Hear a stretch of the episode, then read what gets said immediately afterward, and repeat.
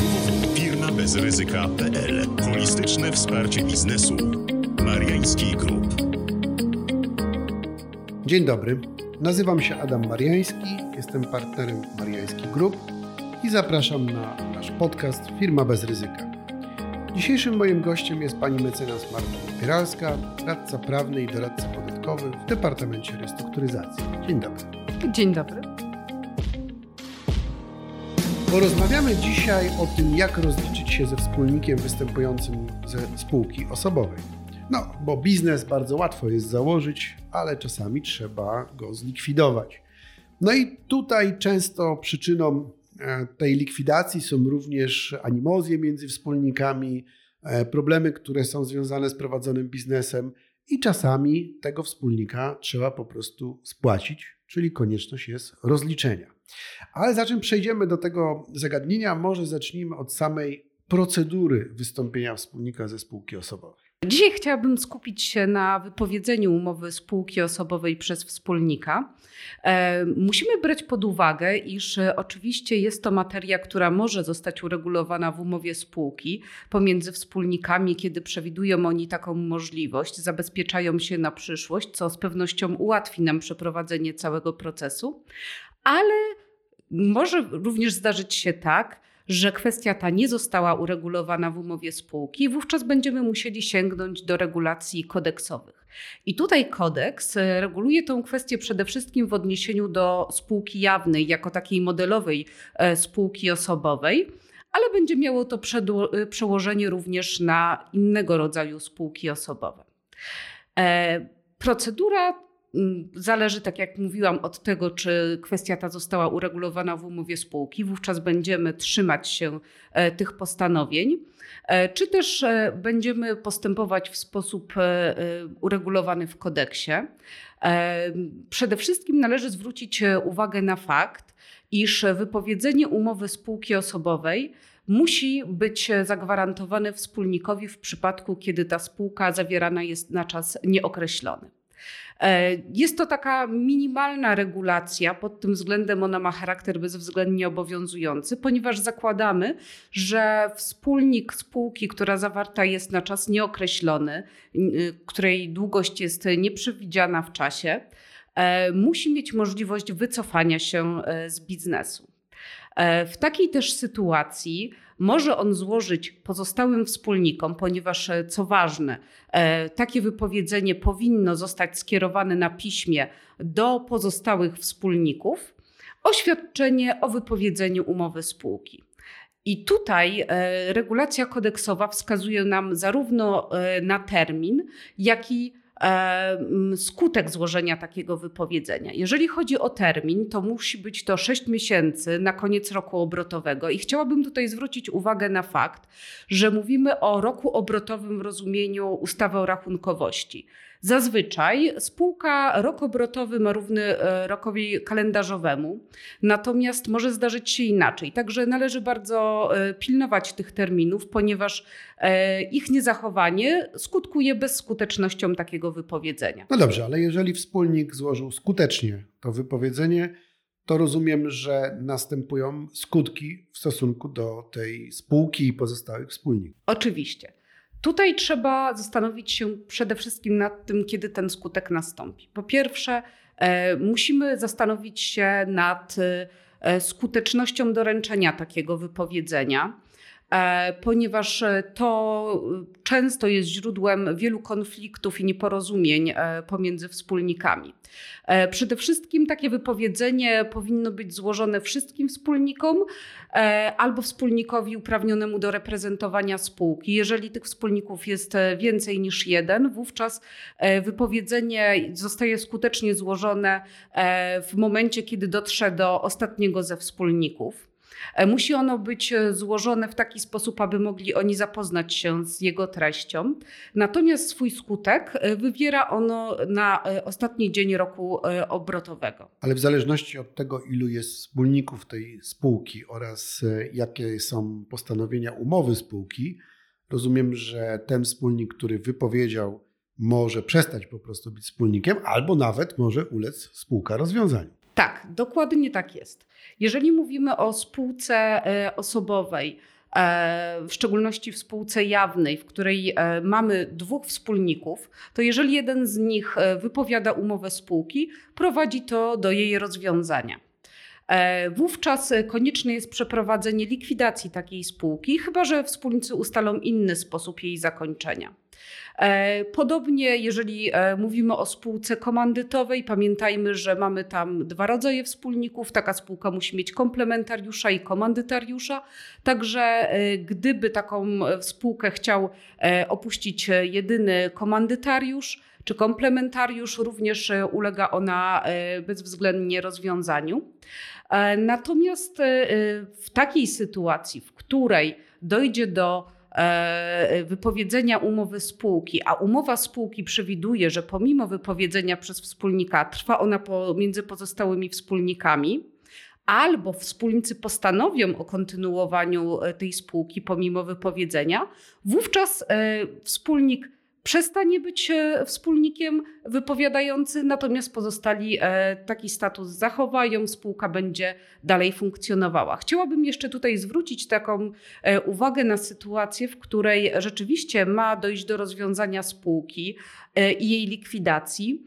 Otóż e, wspólnik, który wypowiedział umowę spółki, w okresie likwidacji nadal pozostaje wspólnikiem, e, ponieważ przyjmuje się w doktrynie oraz orzecznictwie, że e, spółka nie może być spółką jednoosobową, więc jeżeli doszłoby do wypowiedzenia umowy spółki przez jednego z dwóch wspólników, to przyjęcie, że z chwilą upływu tego okresu wypowiedzenia on traci swoje uprawnienia jako wspólnik, Byłoby to sprzeczne z naturą spółki osobowej, a więc e, powstawałaby spółka jednoosobowa. E, przyjąć należy, że w takiej sytuacji on również jest likwidatorem spółki, więc ma wpływ na e, całość postępowania likwidacyjnego. No dobrze, ale jeżeli tutaj następuje to ustanie członkostwa bądź rozwiązanie spółki, no to zastanówmy się, w jaki sposób należy rozliczyć się z tym wspólnikiem lub wszystkimi wspólnikami, jeżeli nastąpiło rozwiązanie spółki. Tutaj przede wszystkim e, e, wskazując na tą e, sytuację wystąpienia wspólnika ze spółki osobowej, musimy spojrzeć na umowę spółki i zastanowić się, czy wspólnicy przewidzieli, przewidzieli sposób postępowania w przypadku wystąpienia wspólnika. I tutaj znowu, jeżeli takiej regulacji nie ma, to stosuje się przepisy dotyczące e, spółki jawnej i rozliczenia z występującym wspólnikiem e, takiej spółki. Jeżeli doszło do złożenia wypowiedzenia, i nie zostało ono cofnięte. Ono skutecznie cofnięte może zostać do momentu, kiedy dotrze do pozostałych wspólników, po tym momencie tylko za ich zgodą. Wówczas zaczyna płynąć termin wypowiedzenia kończy się z upływem roku obrotowego. E, jeżeli wspólnicy w żaden inny sposób nie uregulowali e, sposobu rozliczenia, wówczas należy sporządzić um, odrębny bilans. I to jest inny bilans niż jest sporządzany na koniec każdego roku obrotowego, ponieważ jest to bilans, który powinien wskazywać zbywczą wartość majątku spółki. Jest to taka minimalna ochrona zapewniona dla e, ustępującego wspólnika, e, ponieważ e, nie odnosi się on do wartości księgowych, wartości bilansowych tego majątku, tylko właśnie do wartości zbywczej, czyli wartości rynkowej. Jeżeli chodzi o ustalenie tej wartości zbywczej, to nie ma żadnych przepisów, które regulują, w jaki sposób należy tego dokonać. Tak naprawdę e, powinien ustalić to wspólnik e, ustępujący ze wspólnikami, którzy w tej spółce pozostają. Natomiast w momencie konfliktu jest to dość trudne, dlatego też zalecamy jednak uregulowanie tej kwestii w umowie spółki. Natomiast jeżeli E, wspólnicy tutaj nie dochodzą do porozumienia. Bardzo często e, potrzebny jest biegły, który również e, może zaproponować określony sposób rozliczenia. tak, z doświadczenia oraz z orzecznictwa sądowego wynika, że właściwe do zastosowania są tutaj metody majątkowe wyceny tego e, e, przedsiębiorstwa, ponieważ e, mówimy o wycenie tak naprawdę tych wszystkich składników posiłkowo, kierując się wskazaniami na przykład artykułu 55 ze znaczkiem 1 kodeksu cywilnego a więc e, wpływ mają wszystkie wartości materialne i niematerialne e, stanowiące majątek spółki. Powinniśmy, również brać pod uwagę know-how, klientelę, e, goodwill. Mm, także są to takie wskazania, które pozwalają na dobór odpowiedniej metody. Ta metoda nie powinna opierać się wyłącznie na wartości księgowej. E, to, co przemawia przeciwko również stosowaniu e, metod e, dochodowych w tej wycenie, jest fakt, iż zgodnie z przepisami wspólnik, który ustępuje ze spółki, a ta spółka kontynuuje swoją działalność, Um, uczestniczy również w zyskach oraz stratach z um, tych przedsięwzięć, które rozpoczęły się w okresie, kiedy był jeszcze wspólnikiem spółki. E, natomiast e, e, one mają swój skutek, a więc przynoszą zysk lub stratę w spółce i wspólnikom już po tym okresie, kiedy on z tej spółki wystąpił. Także możemy dostrzec, iż wspólnicy często mają problem z zrozumieniem, iż majątek spółki nie jest majątkiem wspólników. Majątek spółki składa się oczywiście z tych wkładów, które wnieśli oni w momencie e, przystąpienia do spółki. E, one muszą być określone zarówno co do rodzaju, jak i ich wartości w umowie spółki. Natomiast bardzo często w momencie konfliktu wspólnicy roszczą sobie prawa do poszczególnych składników tego majątku spółki, zarówno tych, które do niego wnieśli, jak również e, tych, które spółka nabyła w toku ich funkcjonowania. Oczywiście, jak spółka by uległa likwidacji, bo już nie ma więcej wspólników, bo było dwóch i jest wypowiedziana, no to wtedy ten majątek też ulega podziałowi. Natomiast co do zasady, w momencie, kiedy jeden ze wspólników występuje, on ma roszczenie o rozliczenie jego udziału w tej spółce, a nie o wydanie konkretnych składników majątku. W ramach tego rozliczenia, jeżeli strony się dogadują, jest porozumienie, no to spółka może również wydać te składniki majątkowe. Nie musi być to spłata wyłącznie w pieniądzu, bo przecież to jest jak najbardziej możliwe. Ale to, co pani mecenas mówiła, właścicielem e, wkładów jest spółka. Więc nawet jeżeli ja wniosłem nieruchomość, a występuję z tej spółki w tej chwili, to nie mam roszczenia o wydanie tej nieruchomości, mam roszczenie o spłatę moją, czyli rozliczenie mojego mm, udziału e, w spółce. Jak rozumiem, e, tutaj to rozliczenie jest o tyle problematyczne, że różne metody mogą być, ale generalnie rzecz biorąc, rozliczamy moje wkłady i to, co zostało nabyte, wytworzone w ramach prowadzenia spółki. Tu może jeszcze warto zwrócić uwagę na takie jedno roszczenie, czyli wypłatę zysków z lat poprzednich, bo przecież w wielu spółkach osobowych te zyski nie są wypłacane co roku, tylko kumulowane właśnie po to, żeby mm, gromadzić ten majątek. Czyli tak naprawdę mamy roszczenie o spłatę udziału kapitałowego wspólnika. Co, co, co, to w ogóle jest ten e, udział kapitałowy? E, udział kapitałowy jest to pojęcie, które występuje na gruncie kodeksu e, spółek handlowych w kilku miejscach. Nigdzie nie jest zdefiniowane i jak wydaje się, jego rozumienie w tych poszczególnych przepisach jest odmienne. Rzeczywiście e, mówimy tutaj o udziale kapitałowym, natomiast przy rozliczeniu e, wspólnika ustępującego ze spółki, która dalej będzie funkcjonować, jest to tak naprawdę udział e, rozliczeniowy i on oznacza coś trochę innego niż sam udział kapitałowy. A mianowicie należy pamiętać, że jedynie w momencie wstąpienia wspólnika do spółki jego udział kapitałowy jest równy wniesionemu wkładowi. Natomiast e, później majątek spółki pracuje. Musimy pamiętać, że e, wkład, w szczególności jeżeli e, jest to wkład niepieniężny, traci lub zyskuje na wartości.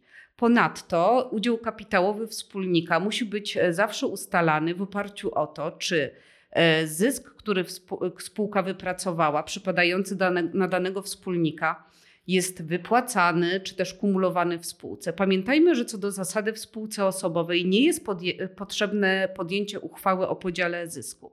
Wspólnik tak naprawdę po e, zatwierdzeniu sprawozdania finansowego e, nabywa roszczenie o wypłatę tego zysku, e, może również pobierać e, zaliczki w ciągu roku. E, jeżeli tych zaliczek wypłaci za dużo w stosunku do przypadającego e, na niego, e, w stosunku do tego udziału, który następnie nabędzie w, na koniec roku obrotowego w zysku, wówczas nie jest obowiązany do zwrotu zaliczki, jeżeli one były wypłacone za zgodą pozostałych wspólników. Może być również tak, że spółka poniosła stratę. To wszystko wpływa na udział kapitałowy wspólnika. Jeżeli mówimy o samym e, udziale rozliczeniowym, to on e, musi być ustalony po pierwsze z uwzględnieniem udziału kapitałowego, a więc wkład, e, pobrane zaliczki czy też zysk pobrany ze spółki, zysk skumulowany w spółce, ewentualne straty do których e, pokrycia obowiązany jest dany wspólnik. Jeżeli ustalimy udziały kapitałowe tak oznaczone w stosunku do wszystkich wspólników, potrzebujemy jeszcze wartości e, majątku spółki. I to będzie ten majątek ustalony na podstawie bilansu, e, który sporządzamy na ostatni dzień roku obrotowego, w którym ustaje udział tego wspólnika w spółce. Jeżeli te wartości od siebie odejmiemy, jeszcze uwzględnimy zaliczki e, nadmiernie pobrane, wówczas powstaje pewna nadwyżka. I tutaj, zgodnie z orzecznictwem sądu, powinniśmy ustalić e, udział e, tego wspólnika w tej nadwyżce w takiej proporcji, w, jakim, w jakiej uczestniczy on w zysku spółki. Musimy jednak pamiętać, że nawet jeżeli spółka posiada majątek, jeżeli ten bilans jest dodatni, to sam udział rozliczeniowy wspólnika może wykazywać wartość ujemną. Dlaczego? Właśnie dlatego, że być może wspólnik pobrał nadmiernie zysk, e, posiada on e, z tego tytułu e, zobowiązanie w stosunku do spółki, które pojawia się dopiero w momencie jego ustąpienia.